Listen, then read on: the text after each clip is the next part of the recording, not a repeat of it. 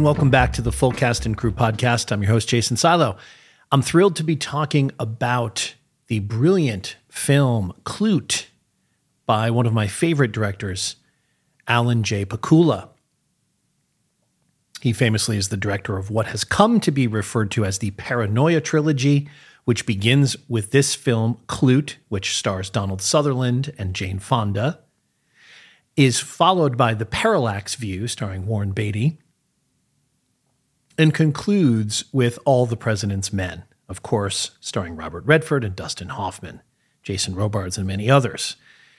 This was not an intended quote unquote paranoia trilogy by Alan Pakula, but it ended up being a sequence of films which spoke to his interests at the time, covering a very specific period of his career and a very specific period of American filmmaking.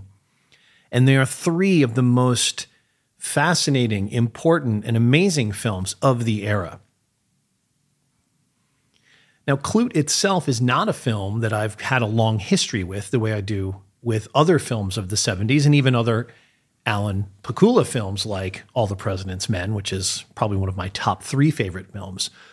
And I've been thinking about why I had this disconnect for some time. I think it has to do with the title to be so shallowly obvious.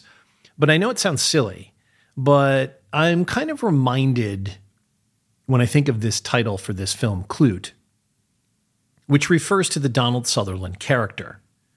It doesn't refer to the Jane Fonda character who's named Bree Daniels.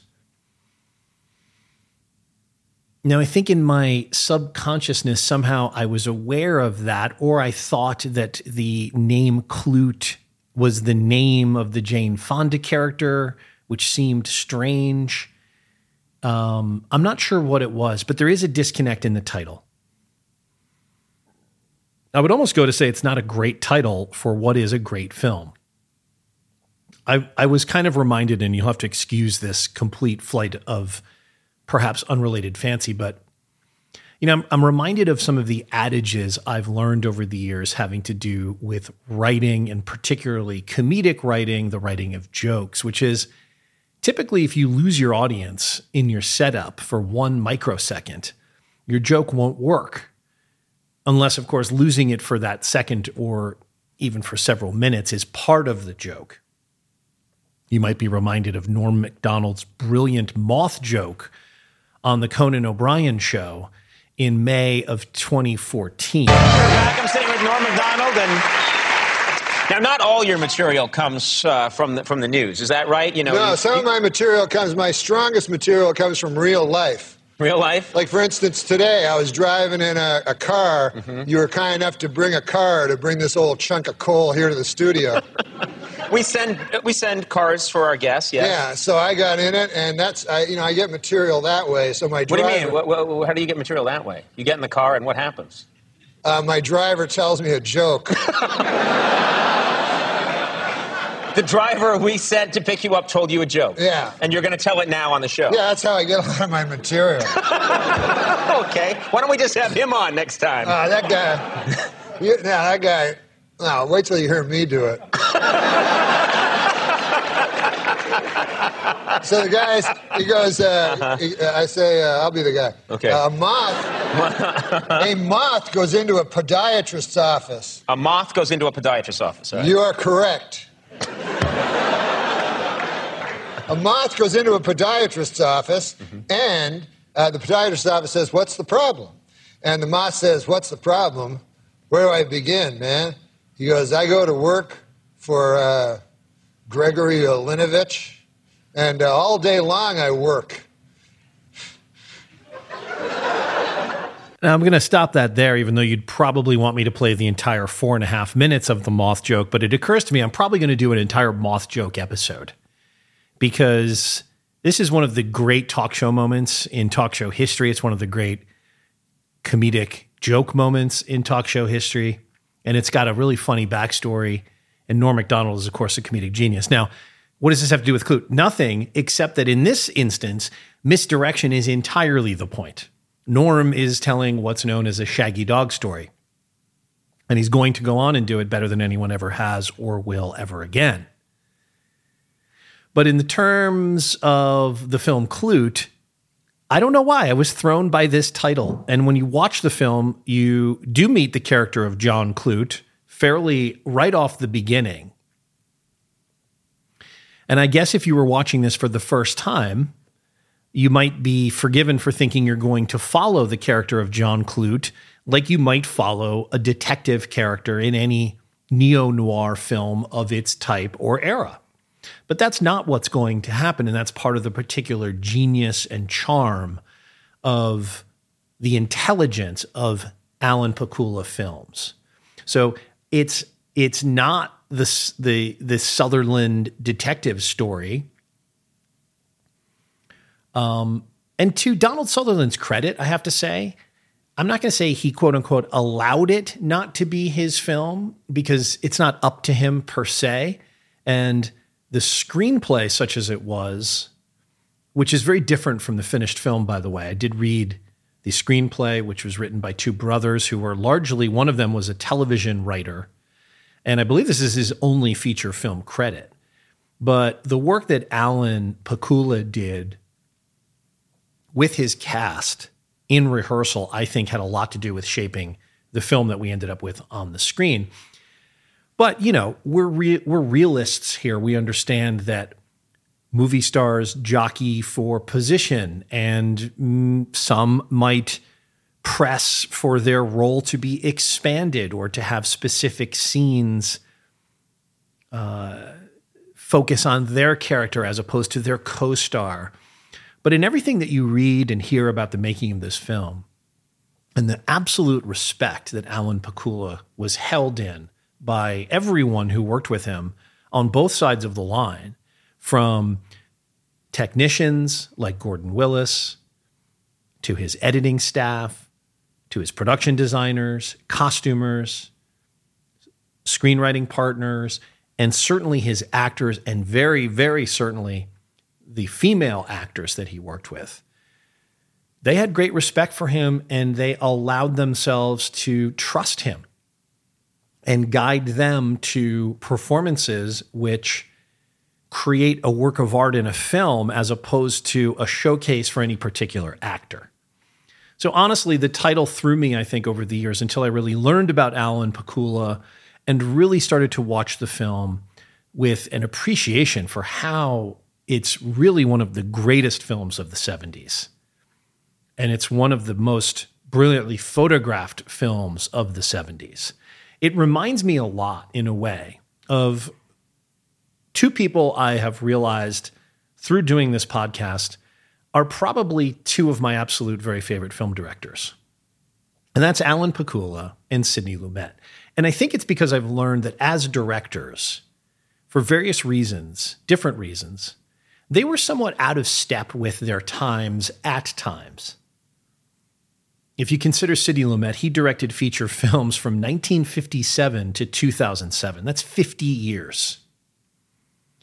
And he did TV before 1957. Pakula directed features from 1969 to 1997 before his tragic and untimely death in 1998. But Pakula famously didn't become a director until he was 40. And I think that has a lot to do with the success he had during his career. Now, I want to get his untimely death out of the way because it's part of the tragic story of Alan Pakula, who I think would have continued to grow in stature as a filmmaker had he lived. Certainly, films like All the President's Men, Parallax View, Klute, on and on are going to live forever as some of the greatest films ever made in this era. And films like Sophie's Choice, starring Meryl Streep, um, Presumed Innocent with Harrison Ford, a lot of interesting films that he made. But his death was was a tragic accident, which is almost it's so jarring. There's a great documentary about Pakula that I highly recommend. I think it's called Alan Pakula Going for Truth. It's a very loving documentary. You learn a lot of information about him that's really important to understanding his process as a filmmaker, his lack of pretension, his lack of considering himself an auteur. And in a way, his death is so senseless and so happenstance that it's trite to say that it's something that could be in one of his films, a film like The Parallax View, where you impart sinister underpinnings to some sort of an accident. But this was just a stupid accident. What happened was on November 19th, 1998, Pakula was driving, I believe, a Volvo station wagon on the Long Island Expressway. He was heading from his home in New York City to his country house in the Hamptons when a driver in front of him hit a metal pipe that had fallen onto the highway. The metal pipe flew into the air, crashed through Pakula's windshield, and struck him in the head. He swerved off the road into a fence and he was pronounced dead at North Shore University Hospital. It's it's such a inappropriate and shocking end for a life that was still vital, settled, and doing great work. And you think about actors that loved working with him that are still around, like Julia Roberts or Harrison Ford, Brad Pitt. It would have been interesting to see what would have become of Alan Pakula. I want to play you a little couple things about Pakula talking so you can gain an understanding of this great filmmaker. Here's a little bit of him talking about his philosophy of egos on film sets, which is which is one of the most important things I think you can listen to here and understand about the man. But there are two sets of egos you've got to preserve, and they're both very difficult to preserve in the making of a film. And one is the egos of the people you're working with, and the other is your own. And sometimes they seem quite incompatible as goals. Now, this depends on what you want from people and the kind of work you want. I don't want puppets and actors. Um, I don't want puppets in anybody. I don't want to work with anybody who I don't feel has something to give. So, the first thing I try to do is to make them know that their ideas are welcome. In terms of the visual people and the sound people, for the art director, I mean, the costume people, and then let them come with their ideas. And if the ideas are lousy, you don't take away their sense of themselves. The great danger is people who do safe work. You just have to give them the chance, the fearlessness to be outrageous. I try to keep a very loose atmosphere in that way. Now, I don't know.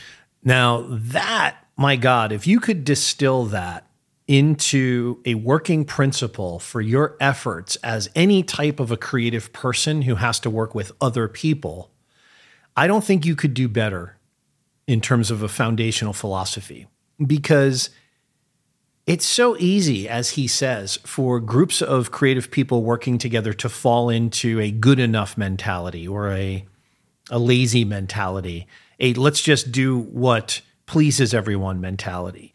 It's much more risky to have an environment where people feel empowered to offer their ideas and it actually it doesn't disempower the director it empowers the director to learn the language of dealing with creative people's ideas. I think that's brilliant. Another tenet of Pakula's pr- approach is rehearsal. Much like we talked with Norman Jewison in our episode about um, Moonstruck, where it had this multiple week period of intensive rehearsal prior to filming, much like Sidney Lumet, who had a period of rehearsal prior to filming The Verdict. This is something that Pakula always did with his actors. And pointedly, and to what I was talking about before in terms of understanding that the most vulnerable people that you require to remain vulnerable on your film set are the actors. They're the ones who are sharing of themselves in a manner that is so awkward and uncomfortable for 99.9% of us to imagine even doing that you have to foster an environment where they can take risks and try things and not be doing it in front of 60 or 70 people on a film crew. So here's Pakula talking a little bit about his rehearsal philosophy. Dollars. Fella, you don't know what this story means. I love rehearsing. I rehearsed Sterile Cuckoo for four weeks. I rehearsed Love and Pain for three weeks. I rehearsed Klute for three weeks. Now, when I rehearse, in the first rehearsal before the film starts, I only rehearse with the actors, myself, and the script supervisor there to take notes. And then when we start to shoot it, I throw the whole crew off the set. Everybody except the script supervisor and the actors and myself. And maybe an assistant director at the door to keep everybody out. I mean, there are more poker games that go on my pictures. And, well, I just want the actors to not be afraid to expose themselves, to try ridiculous things, to make fools of themselves. And when we have that basically worked out, I bring the cameraman in. And then I'll go with the cameraman and we'll run the scene, for the cameraman and myself, and the actors on the scene several times. We'll work out the changes from what the original design was that we had in mind. Huh, talk about improvisation. There were a few major changes along the way. For example, Hume Cronyn called me and he said, I'm in town, Alan, and it's Friday, and I work on Monday, and the script I read, uh, I played a police chief. You told me a couple of weeks ago when I thought I was going to be a newspaper editor, and uh, just wanted to know if you settled on which I'm doing your mind. I said, well, yeah, you're going to be a newspaper editor. And he said, gee, it'd be nice to, to see some pages.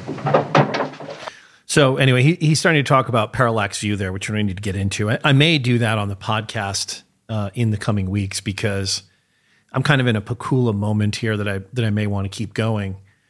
But you know that philosophy of working with actors is absolutely borne out in the films that we're talking about here, and certainly in a film like Sophie's Choice, which features this incredible performance by an incredible artist in Meryl Streep. And again, similar to Klute, where you have Donald Sutherland, already an established presence, and Jane Fonda, already a star at the time of the filming of the movie Klute. But you have them making the appropriate space for each other based on what's best for the film, not what's best for them. And I think Pakula's track record speaks for itself. You think about the first film that he made. Um, got Liza Minnelli an Oscar nomination. And as to Lumet and Pakula, they both at times get a little bit left out of some of the cinematic conversations about who the best directors of their eras are, and I think wrongly so, and for kind of the same reason. Let's back up a little bit. Case in point here, despite writing and directing in a producing resume for Pakula that includes the films Klute, the parallax view, all the president's men, Sophie's Choice, Presumed Innocent. He was only ever nominated for three Academy Awards, and one of them is for a film he didn't direct. He actually produced To Kill a Mockingbird in 1963. That's how he got his start in the film business. He was the producing partner of Robert Mulligan, who was a director. And he said in an interview that he probably delayed his directing career by 10 or 12 years because he was enjoying the process of this collaboration that he had with Mulligan so much that he didn't direct his first film until he was 40. He was also nominated for a Oscar in 1977 as best director for All the President's Men and in 1983 for Best Adapted Screenplay for Sophie's Choice. but it's crazy that he never won a Best Director Oscar. To me personally, it's crazy that he lost to John Avildsen for Rocky in 1977. The category that year was populated with incredible films like Taxi Driver, All the President's Men. I mean, as Soderbergh says in one of the commentaries, uh, I'm sorry, in the documentary about Pakula. He says, Listen, I don't have anything against Rocky. It's a great example of what it is. But the idea that all the president's men is not possibly the best example of a director working in the medium in the 70s with material relevant to the real everyday lives of Americans at the time is just kind of crazy. And it drives certain people like me crazy that that was not rewarded as it should have been. But Pakula directed eight different actors in Oscar nominated performances, which I think is the mark of a great director. Not personal accomplishments, let's say, but allowing other people to be great. Those eight actors are Jane Fonda, Liza Minnelli, Jason Robards, Jane Alexander, Richard Farnsworth, Jill Clayburgh, Candice Bergen, and Meryl Streep. Fonda, Robards, and Streep all won Oscars for their performance in one of Pakula's movies. And if you think about Sidney Lumet, of course, he's working for 50 years as opposed to the shorter time frame of Pakula. Sidney Lumet directed 17 different actors in Oscar nominated performances. And here's the list Katharine Hepburn, Rod Steiger, Al Pacino, Ingrid Bergman, Albert Finney, Chris Sarandon, Faye Dunaway, Peter Finch, Beatrice Straight, Bill Holden, Ned Beatty, Peter Firth, Richard Burton, Paul Newman, James Mason, Jane Fonda, and River Phoenix.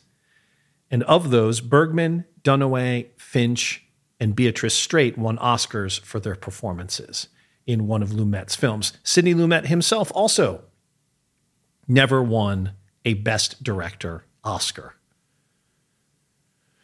Now, Alan Pakula, um, well, sorry, I just want to finish with Lumet. Lumet was nominated for Best Director for both uh, for the films 12 Angry Men in 1957, Dog Day Afternoon in 75, Network in 76, and The Verdict in 82.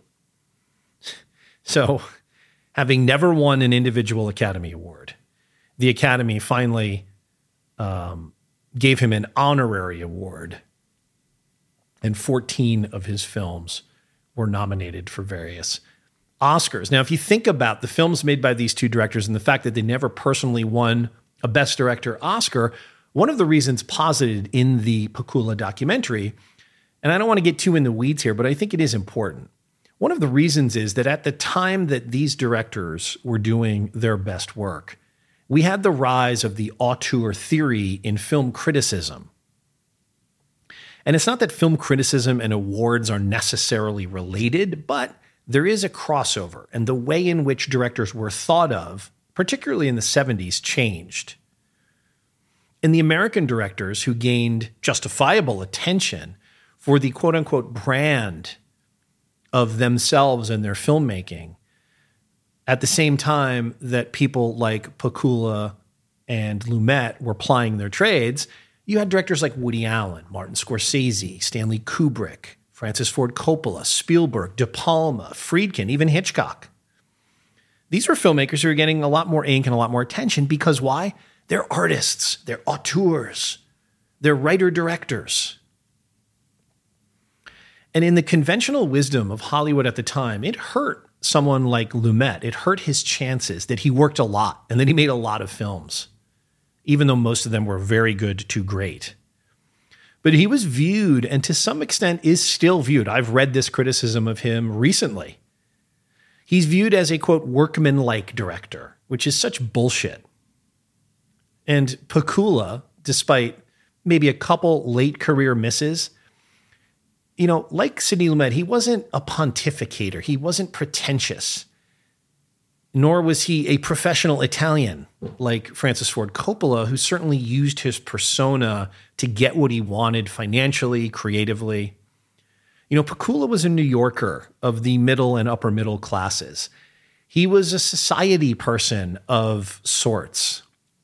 When you look at the documentary and you see the apartments that he lived in, he's living a very, you know, upper west side, upper east side of New York City existence. He's making films that are incredibly important, but he doesn't take himself that importantly. And both of these directors, are people who we think of eschewing showy camera movements for the sake of showy camera movements.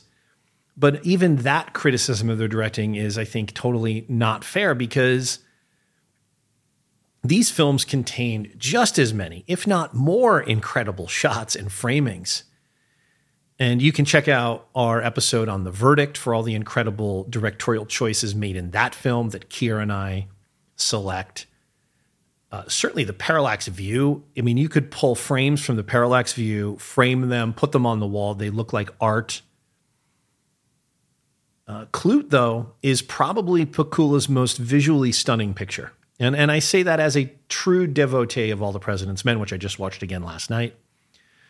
But Klute, which is the first film that Pakula worked with Gordon Willis, famed cinematographer of the Godfather films, and so much more.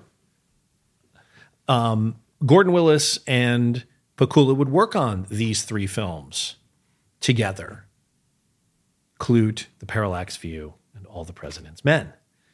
And Gordon Willis's work in these films is absolutely stunning. And it's absolutely a part of what you heard Pakula say about working with his collaborators. And that's why I think it's really unfair for these two directors not to be considered. Frankly, these two directors made so many more and better films than someone like Coppola. Now, I know that on the podcast, you've probably heard me tipping over into, I wouldn't say anti Coppola, because he has to be reckoned with as the force that he was. But his output, aside from The Godfather, doesn't live up to his reputation. And yes, I include the hot take that Apocalypse Now is not a great film. It's certainly a curiosity of epic proportions, and it has vibe through uh, through the kneecaps. I don't know. I just made that phrase up, but as you can hear in my episode that I did about some of these Vietnam era films of the time, it's it's not the best of those films. And there are others that do things a lot better. But that's for me and my own personal opinions. But this auteur theory, um, I think, hurt both of these guys because they were not that style of director. And there's a, a great film historian who's quoted in the Pakula documentary named Annette Insdorf.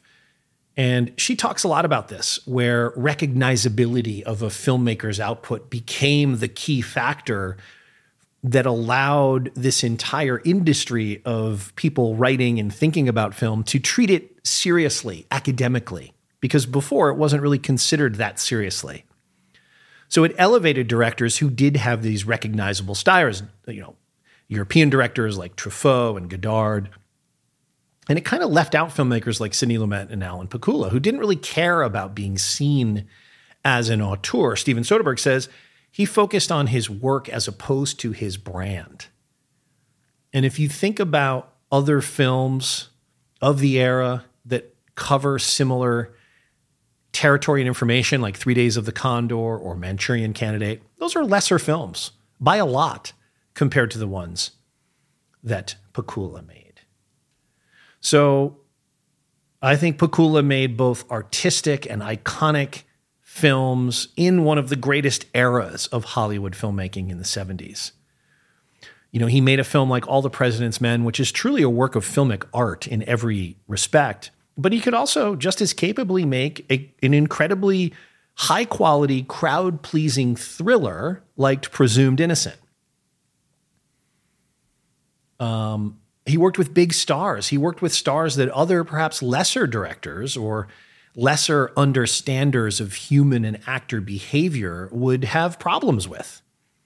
People like Dustin Hoffman, his process could infuriate producers and other actors and directors. He had famously a relentless need to talk it all out, take wide expository explanations, only to arrive at, it must be said, something often brilliant, as the director Ed Zwick notes in his really readable new memoir, uh, which is out now. I highly recommend that. It's called Hits, Flops, and Other Illusions.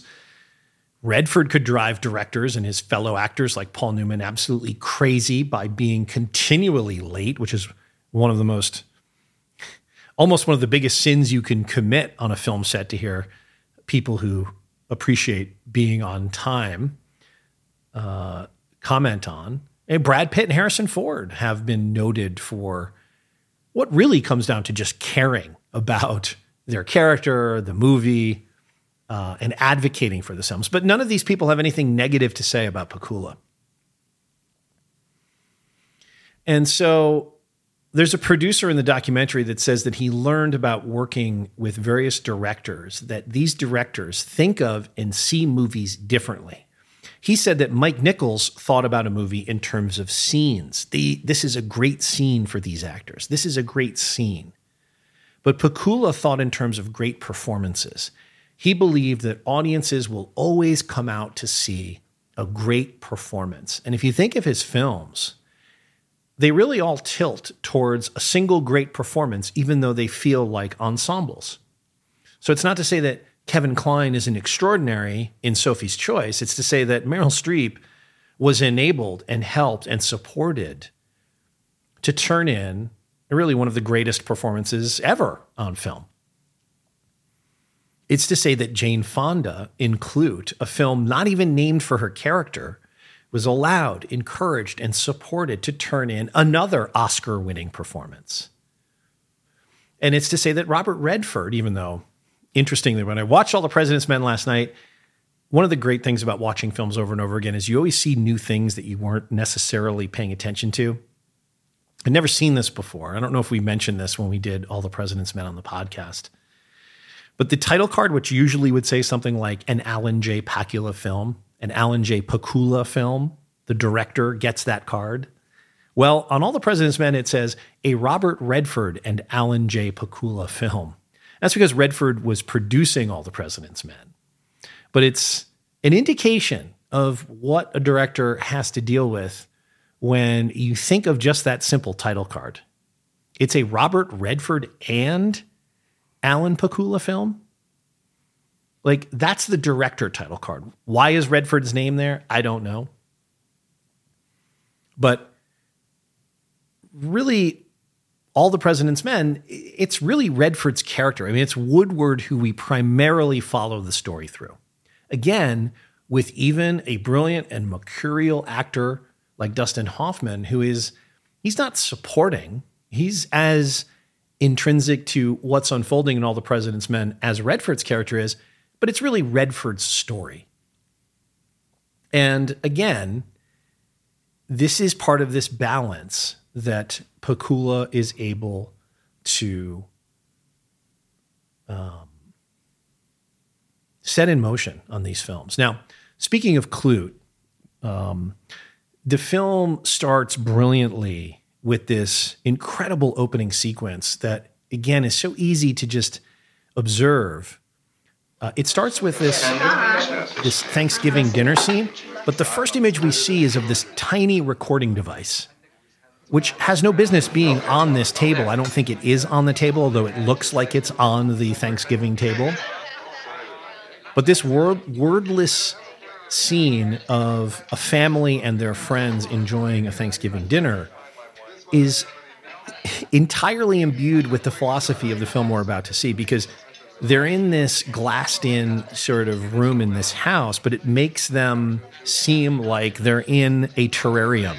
They are on display. They are humans in a glass cube with plants around them and food on the table and this slow, brilliant pan across these characters that we're about to meet and this brilliant sequence between the husband and wife toasting each other. And then just one of the great cuts of the 70s, which is they toast each other, they look at each other lovingly, and you can tell so much about them. And then it just makes this cut to his empty chair and it's nighttime. You know the subject, Thomas Gruneman? Yes. The man is missing. Very well. He was my best friend. Uh, we grew up together. Can you uh, account for his uh, disappearance in any way? Mrs. Gruneman? No. Did he uh, recently appear to be agitated or uh, depressed in any way? No. Uh, Mr. Cable, at the plant, uh, did he voice any grievance or discontent about his work there? No, not at all. As a matter of fact, Tom operated best when he was under pressure. Please forgive me, Mrs. Gruneman, but uh, I have to ask: Did he, uh, your husband, did he ever show any uh, moral or sexual problems or peculiarities? No. No. Any marital problems in general? We were very happy. Did he- Now, what's great about this is this mix of both kind of a, a realism, a documentary feel with the way the questioning is taking place. It's not heightened or theatrical, it's matter of fact. It feels true to life, but it's surrounded by actors who are performing. And it's this balance which the film then always manages to keep I've read and heard that it's such a brilliant mix of a melodrama, which is kind of what it is, and this kind of noir procedural film. And this is a balance that the movie keeps very, very uh, close to the the surface in impressive ways, an impressive command of the material. Which this is only Pakula's second film as a director, and I love the artistic choices. This is again where I just don't think he gets a lot of credit this is not in the screenplay to see the start of the film where you have this recording device, which is going to be so important as the film goes forward. And it's going to add all of these artful layers of what we hear, who's performing in a recorded sense.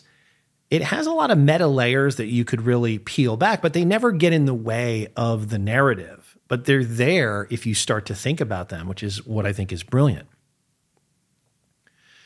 And in fact, when we first encounter Bree Daniels, the Jane Fonda character, it's going to be in a recording. We're going to hear her voice in a recording that we don't yet know how or why this recording was made or why we're listening to it. But in the recording, she's performing, she's in character as Bree Daniels, the prostitute. And it's part of what is genius about um, the film. And as we get into the title sequence and some of this great music composed for the film, we're going to hear her. And we see the tape recorder again. Now it's just in the black background of the title sequence. And the hand, we don't know who it belongs to. Has anybody um, talk to you about the financial arrangements? Well, it depends naturally on how long you want me for and and what you want to do.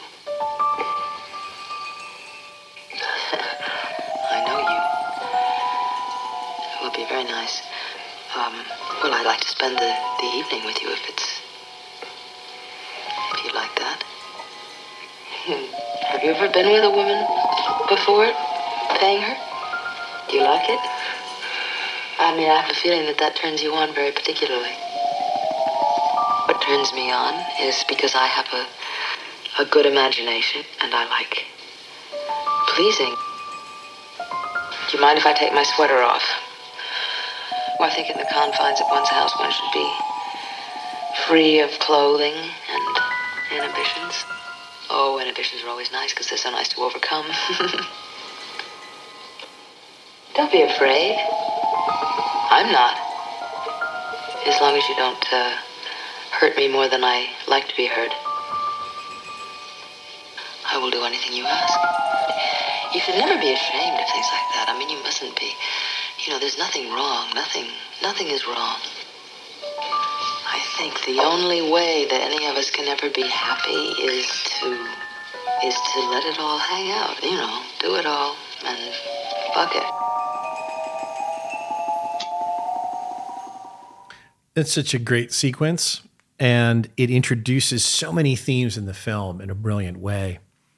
And then we see Bree Daniels the first time in this model cattle call, which is just a brilliantly staged sequence where these women are being ruthlessly assessed in their own presence for how they fail to live up to the expectations that the casting directors have. It's such a smart way, again, to use things that are slightly off kilter in a manner to make the larger point visually without having to sort of hit the nail on the head. And it's interesting to contemplate here, I think, as we have to do, where Jane Fonda was in her career at this time. She's only two years removed from playing Barbarella, which was directed by her then husband, Roger Vadim. And she's talked a lot in her autobiography about her discomfort at that time because Vadim was drinking a lot. Um, it's a very sexual film. She, by her own admission, was bulimic at the time. She had a lot of issues pertaining to her body. And here she is playing quote, a scantily clad, sometimes naked sexual heroine. And there was a gulf between how she felt about herself and what the character required and the insecurity that she felt, um, so that she didn't enjoy shooting it. And she didn't enjoy um, much of the experience. And to think that two years later, she is in this film, Klute, which is such a forward thinking film for its time. You know, it's it gives Bree Daniels center stage in all her complexity. And it occurs to me looking at that sequence where we're listening to the film over the title credits, there's a close up of the spinning reels of the small micro recorder.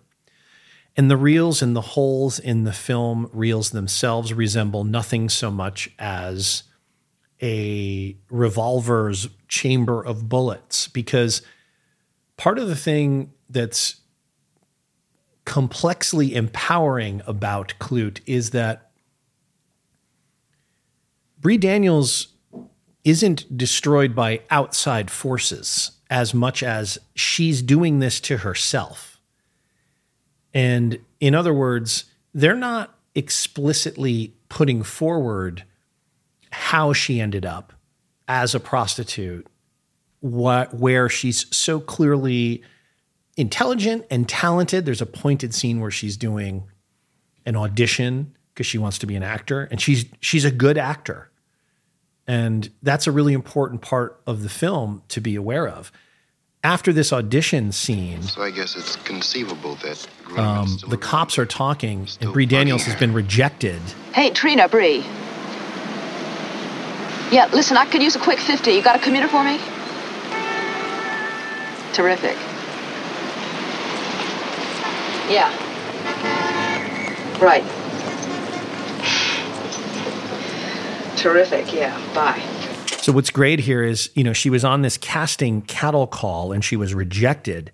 But part of what fuels her is that she has the ability to assert her power by lining up a trick at a hotel, as she just did on the telephone, and being in control. Whereas as an actor, she's not in control. And much like we heard that sort of fake bullshit spiel in the recording over the title sequence, here we're going to see it in person as she I'm talks to her John glad to in know the you, Bree. hotel. I'm glad you could come. Sit down, please. Um, can I get you a drink? Yeah, I'd like a ginger ale. Thank you. That would be very nice. I'm from Chicago.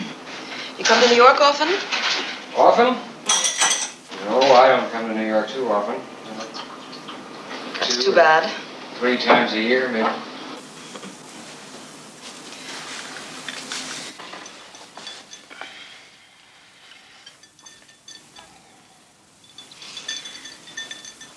What kind of party did you have in mind? We could, uh, we could have a nice half and half party for 50. hmm We could have a good time for 50. Or if you wanted something extra, it would be a little more.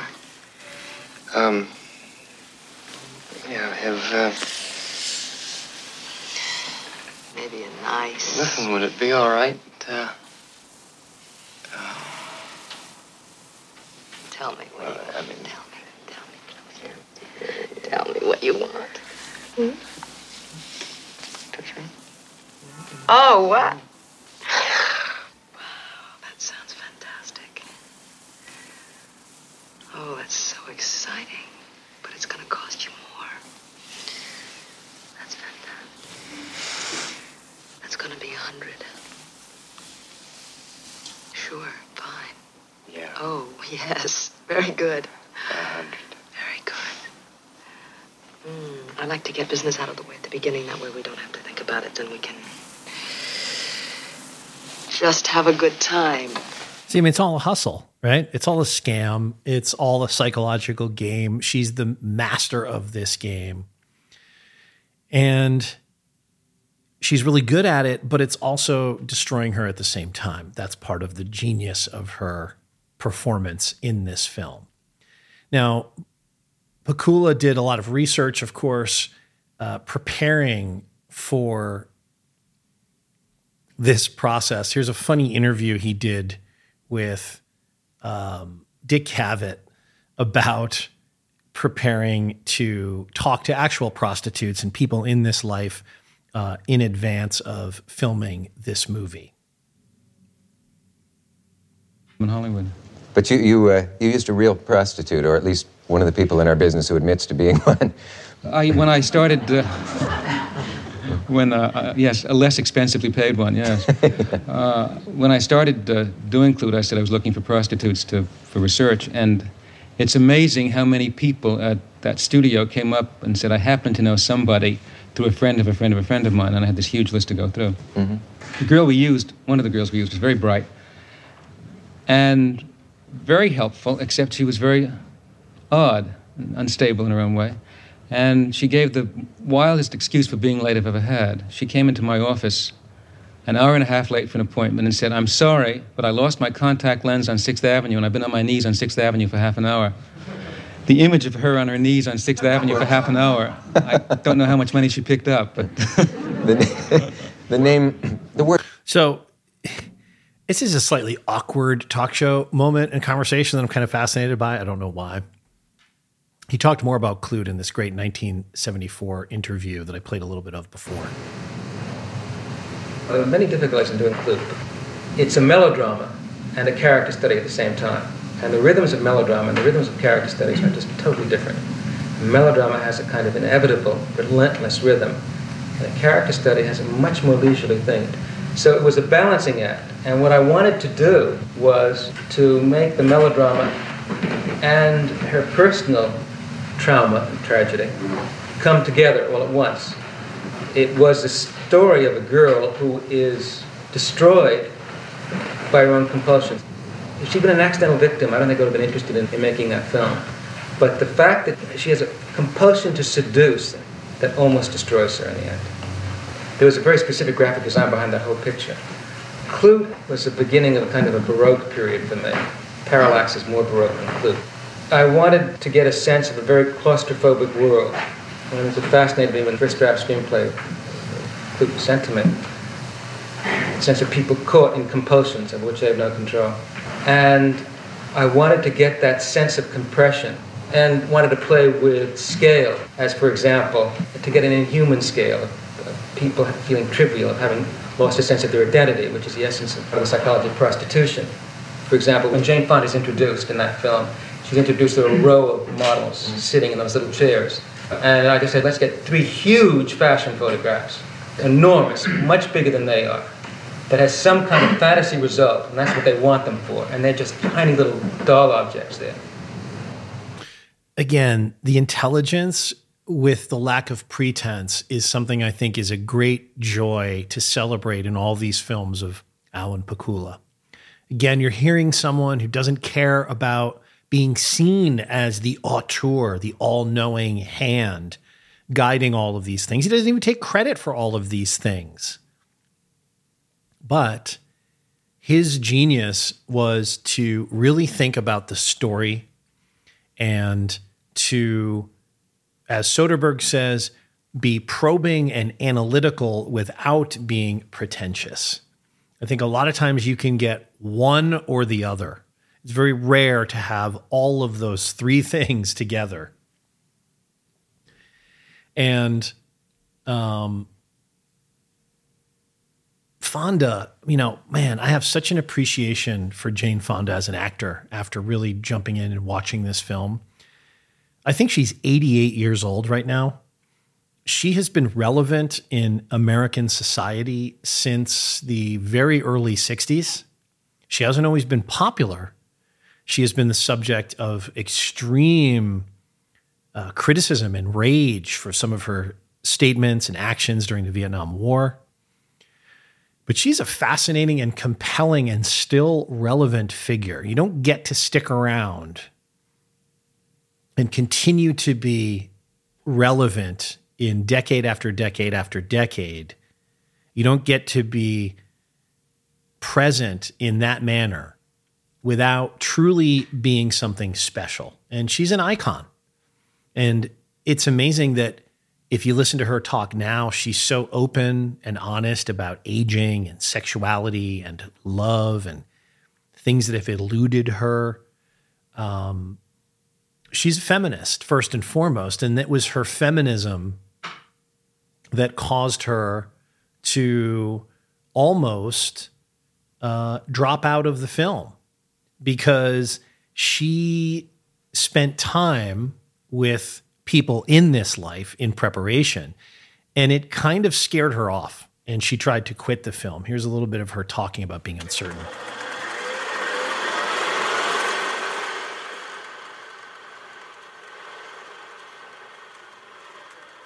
The late Alan Pakula offered me the role, and I said, I want to come to New York 10 days early, and would you please arrange for me to spend a week with call girls and madams and pimps? And he did, and I did.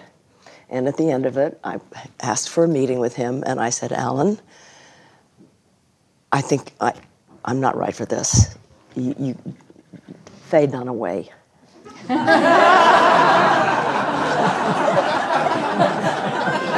not once during that week, and I went to after hours clubs and met the Johns and the whole, not once did any of those men even wink at me. and, I, and, I, so, and Alan, you know, I really didn't, didn't think I could do it, and Alan just laughed me out of the room and told the story a lot after that. But so I started to really, re- okay. And then I remembered that I had known some very, very high class call girls in France. And what had interested me about them was that they could have been any number of other things. They weren't just beautiful, they were intelligent enough to have led other kinds of lives. Hmm. Most of them had been sexually abused. And so that is how come they ended up earning their living, um, making a lot of money with their bodies and their sexuality that kind of led me in, and Alan and I did a lot of work around all the psychological things that sexual abuse does to a female and a male. And I said to Alan, I said, you know, the one thing I'd like to change is she would never reveal herself to a male. In the script, it was a male psychiatrist. And, and I asked to have a woman play the part. And, and I think that was a right. Just Alan got it right away. I made Klute at a time when I had left my husband, my first husband, who was a Frenchman.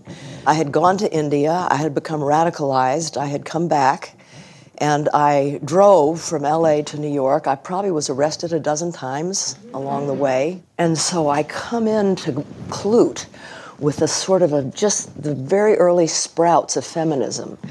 And there's a few things that I did include that I don't think I would have done if I hadn't had that wasn't beginning to grow in me.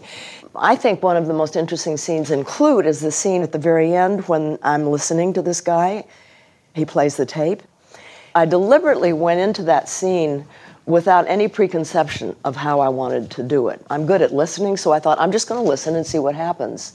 And what happened was not at all what I expected. About two weeks before was the scene where I'm taken to the morgue and I look through the pictures, and that came back to me, still does. And then I thought of all those women, those hundreds of women whose faces I had looked at, who were beaten and killed out from misplaced anger that men carry.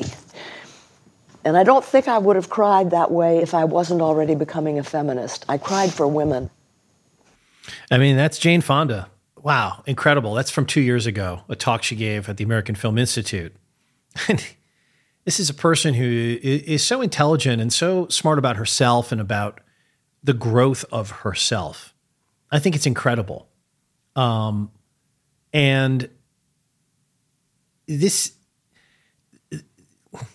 the ability to say to Pakula, you know, I don't think she would talk openly to a male therapist and to have him immediately just switch something that was probably cast and probably planned for because he understood that not only was it probably right, but that his actor needed this in order to produce something truly special.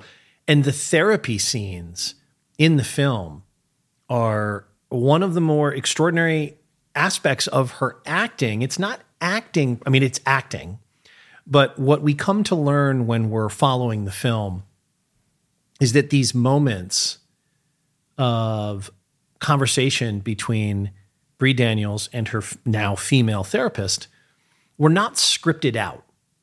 They were bullet pointed, as many things in the film were, as that conversation you just heard before with the John. You know, that's bullet pointed out. They know the beats that they've got to go through.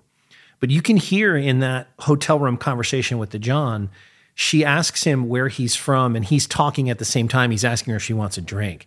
There are moments where the two actors are not in sync the way they would be if they were simply reciting lines. And it creates this sense of realism. And similarly, in these therapy scenes, you know, Jane Fonda um, and Pakula figured out how to film those at the end of the uh, the entire film uh, filming sequence.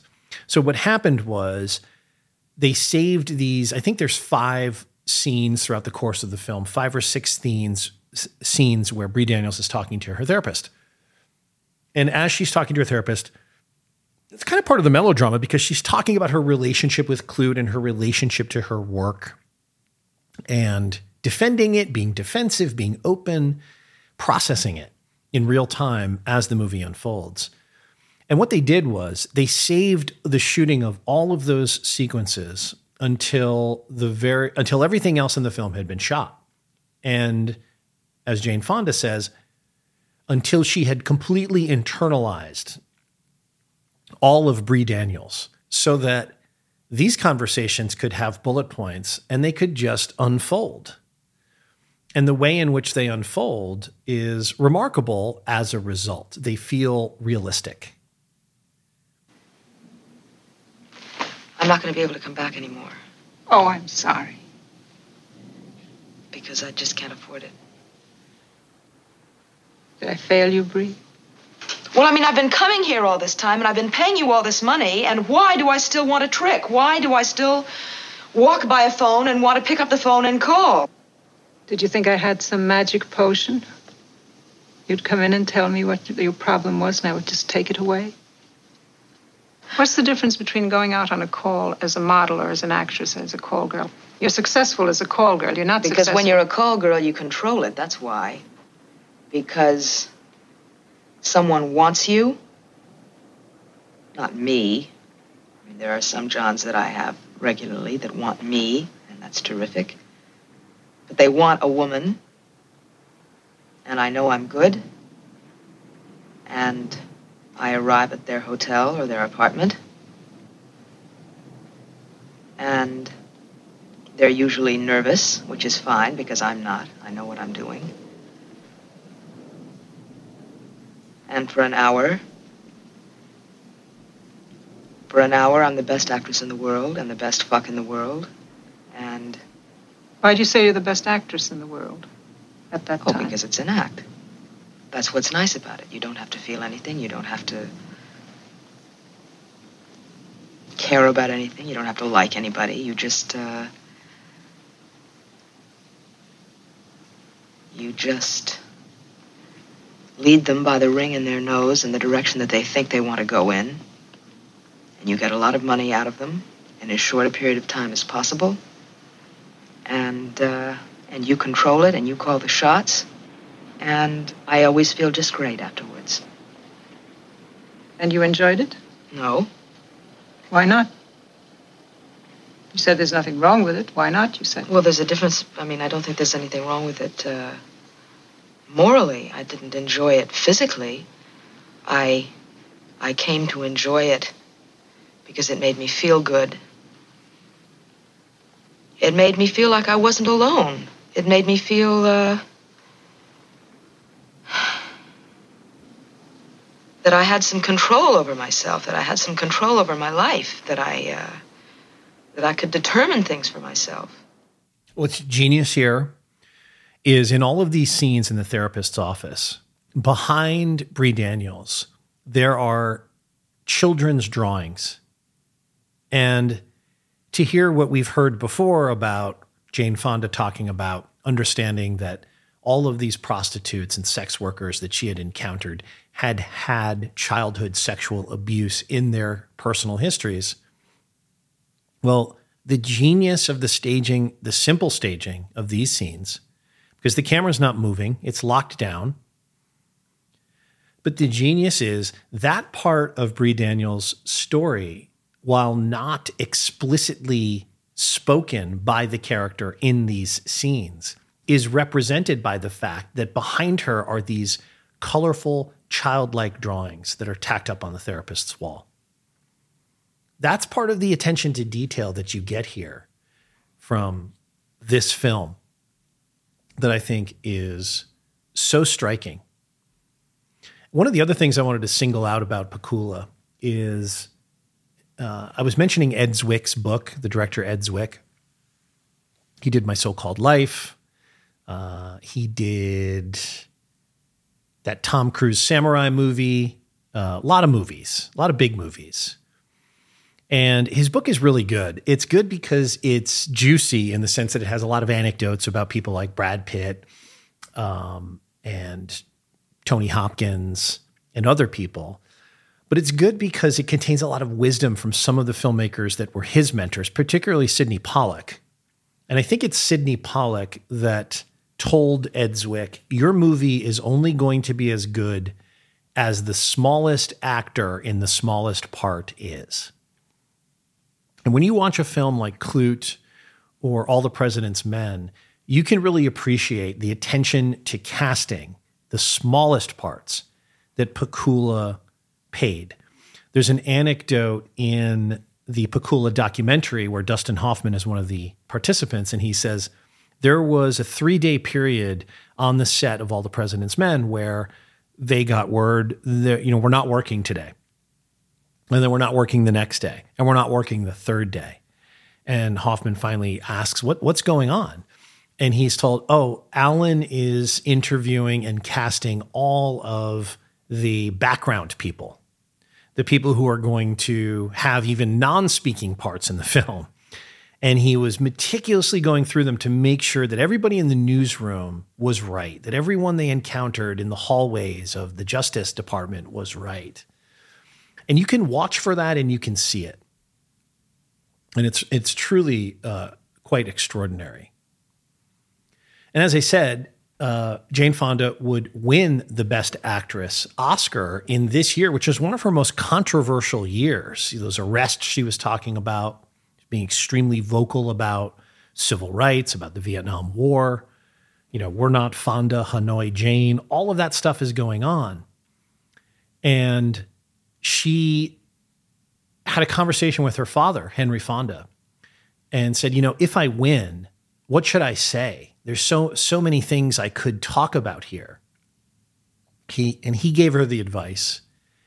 He said you could say something like there's a lot to say but now isn't the time to say it and just say thank you. And when the time came and she won, the tradition of the Academy Walter Matthau that last year's male winner presents the Oscar to this year's female winner. For reasons beyond our control, that is not possible tonight. So, speaking for myself, I confess that I cannot say that a Matisse is better than a Picasso, but this I do know. They are both products of struggle, training, and above all, very special gifts. And so, it is with the players nominated tonight. I read that line wrong. It's a great moment. And so it is with the players nominated tonight. the line reading is so important. For Best Performance by an Actress, the nominees are Janet Suzman for Nicholas and Alexandra, a Horizon Pictures production, Columbia. Julie Christie for McCabe and Mrs. Miller. A Robert Altman, David Foster production, Warner Brothers. Jane Fonda for Klute, a Gus production, Warner Brothers. Glenda Jackson for Sunday Bloody Sunday. a Joseph Janni production, United Artists. Vanessa Redgrave for Mary, Queen of Scots. Hal Wallis Universal Pictures Limited production. May I have the envelope, please?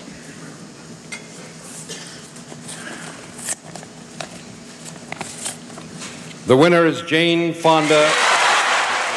You know what we've lost in the Academy Awards, which I always try to do an Academy Awards recap show, which I will do this year? We've lost the may I have the envelope, please moment. That's such a good moment because as Matthau's talking there, this armed, not armed, but a guard comes out and has the envelope. Here's her speech.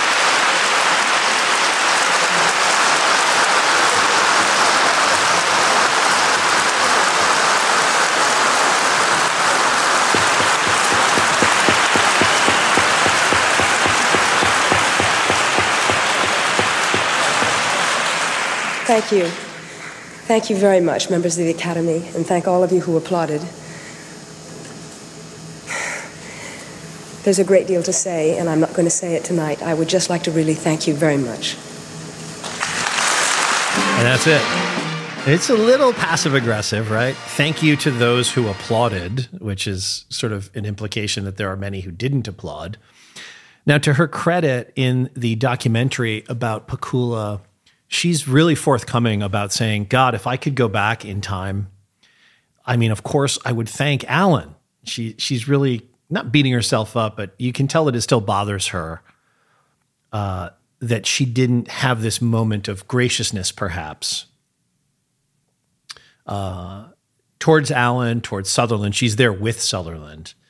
There's a very funny moment in this. Uh, there's a featurette on the Criterion of Klute, which is a great conversation where Jane Fonda is with Illeana Douglas, who's a great interviewer and so filmically literate and so Hollywood history literate.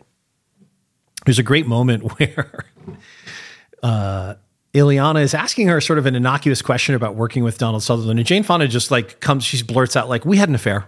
We had an affair on set." And Illeana's like, "Oh, oh no, I wasn't even asking you that." And Jane's like, "No, I'm just telling you that that's what was going on." You know, as she heard her say before she had divorced her husband, and um, you know, this is this is this is a movie set, as they say. Is it love or location? Another thing talked about a lot in Ed Zwick's book is this closeness, fake closeness in a way of movie set life, where you can't imagine that these people you spent three or four months with every day will ever not be in your life. And then you never see them again. and I think he has, I think it's his book that has an anecdote about finally asking some like some lifer, some Hollywood lifer actor or actress about, I think he was directing a play maybe. And it's some kind of old time Broadway dame. And I think Zwick's anecdote is, you know, I thought, wow, we're going to be such great friends. We're going to go out for drinks and she's going to regale me with tales of, of real Broadway stories. And at some party or rap party, he kind of got up the courage to ask her why that didn't happen. And her quote was, Too many fucking goodbyes. Such a great story. Too many fucking goodbyes. So she she took it through experience to realize I'm not even going to bother getting close because it's all bullshit anyway. It's all fake. Um, but to say all that is not to discount Donald Sutherland's great performance in this film because he's doing something not only generous but really brilliant. His stillness, his his commitment to the the the moral center of John Klute as an investigator as he as he follows Bree Daniels through this nefarious slice of New York City underworld um, as he encounters things that he never encounters in his small town Pennsylvania local cop role. As he falls in love with this character of Bree Daniels um, and is hurt by her and is uh, forced to confront various aspects of uh, his Puritanism. He's so essential to what happens uh, in this film. And I don't think her performance would be as great uh, without Sutherland being as, I don't want to say out of the way, because he's not out of the way as much as he is appropriately pitched. And he has such important scenes. Here's a great scene. By the way, there is a great supporting performance from Roy Scheider in this film, which I have to signal out. He's so good. And he's playing that part of Scheider, which is dark and malevolent. And it's great to be able to see him not in Chief Brody mode, but in something darker. There's a great scene here where Bree brings John Klute to Scheider, who's her former pimp and protector's apartment, and they have this great exchange. Framing as they get in the elevator. I, uh, I was just finishing up some work, marking up a few photographs. I used to be a photographer, retail, before I got into publishing. He knows you're a pimp, Frankie. He knows you were my pimp. Excuse me. Bree, why don't you wait outside?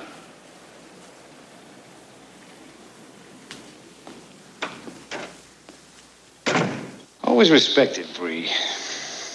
I'd like to make something clear. I just got a couple of Now, I want to make something clear. You know, uh, I don't go after a girl. Girl comes to me. Her choice. Right? Looking for a man, Tom Gruneman. Miss Daniels tells me that the date that beat her up two years ago might have been that man and that you sent her on that date. Two years ago. Sorry. I understand you use narcotics. Maybe I could have someone come over and look at your arms. You know, I may stand better with the cops than you do. Why don't you sit down and relax? It's just, just a great use of Scheider. And when Bree kind of falls apart, falls off a wagon later in the film and is drunk and using drugs, she goes back to Scheider, who's sitting in this elaborate gold throne like enclosure in a nightclub. And their silent power game plays out where she is so strung out, she crawls back to him and puts her head on his shoulder and he pulls it pulls it off of him roughly by grabbing her hair and lets her know he could do that, he could be that way, but he chooses not to. And then he adjusts himself and allows her to settle into him and then he slowly caresses her. And it's it's this way in which the film shows this cycle of abuse and attraction and repulsion and all of the things that are really uh, eating Bree Daniels alive from the inside out as she is stalked by this malevolent presence who we come to learn is is is the protagonist at the plant that we heard in the opening clip where he's commenting on Gruneman's you know, Tom did his best work under pressure at the plant. Well, that's the guy that we eventually see listening to these tapes of Bree Daniels, and that we come to learn is the killer that both Bree and Klute are searching for. And that scene that Fonda is talking about at the end of the film is so brilliantly played uh, by I think his name is John John Cioffi. He wasn't an actor. Uh, and they play this you know again it's not an action conclusion. It's a it's an emotional devastation conclusion to this film. And he plays her a tape of him murdering her friend. It is so horrible and psychologically awful and it's so much more affecting than it would be if as this character would in a lesser movie, he simply attacked her or beat the shit out of her or killed her or any of the other things that we know are the result, oftentimes, of the lifestyle that she is dabbling in at this point in her life in the film. And what's great is after Klute shows up um, and saves the day for Bree, there's this great sequence that takes place in her apartment. And as Illeana Douglas says in the featurette, you know, this time of the 70s is kind of a moment where maybe in decades earlier we had happy endings and maybe later we'd had unhappy endings. But in the 70s, we had these great unresolved endings. That's kind of what we get here.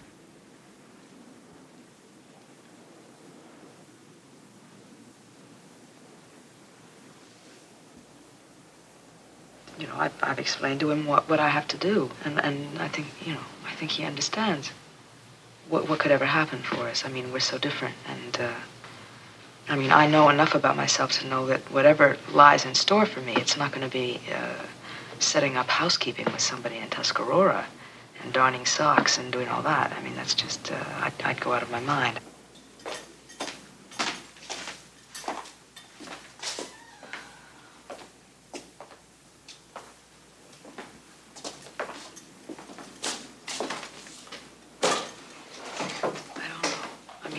They're in her empty apartment here as she's So hard for me to say it. Preparing God, to say, leave with I'm going to miss him.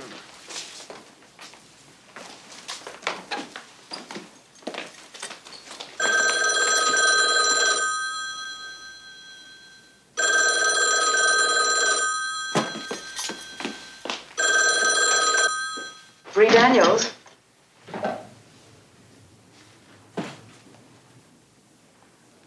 How is Roy?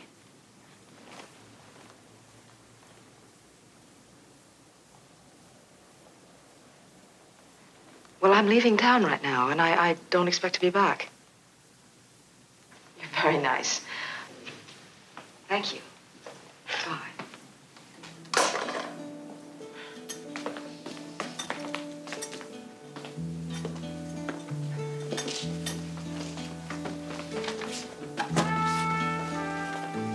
So brilliantly played, so brilliantly filmed. I have no idea what's going to happen. I just, I, I can't stay in the city, you know? Maybe I'll come back. You'll probably see me next week. I mean, that brilliant, ambivalent ending. You'll probably see me next week.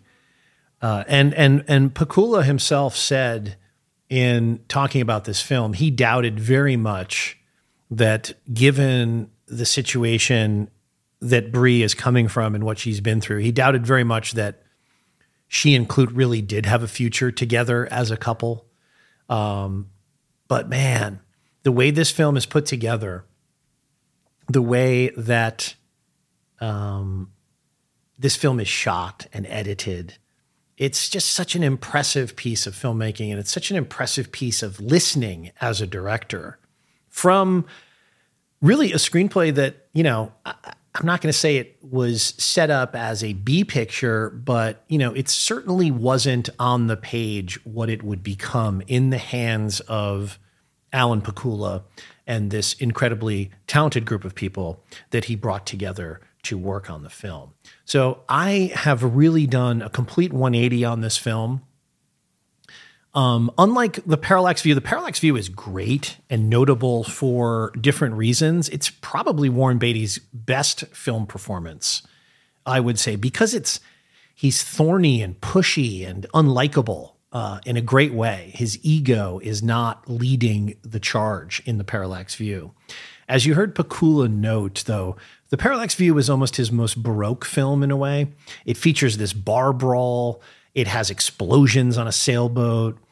It's totally different than some of the interiorness of these other films that we're talking about. But it is brilliant and it's got incredible cinematography and an incredible sequence of montage that I really do think it's a film I would like to do on the podcast. So if people are interested in this episode and they want more Pakula, maybe I'll do it in an episode to come in the future. There's a lot more I could say about this, but I want to keep this relatively brief so that you are hopefully inspired to go and revisit Klute. If you do, I recommend checking it out on Criterion. That's the best version of the film. Uh, and it's a stunning, stunning piece of 70s film work that I highly recommend. So, as ever, thank you so much for joining me on this episode of the Full Cast and Crew podcast. And I will be back soon with another episode.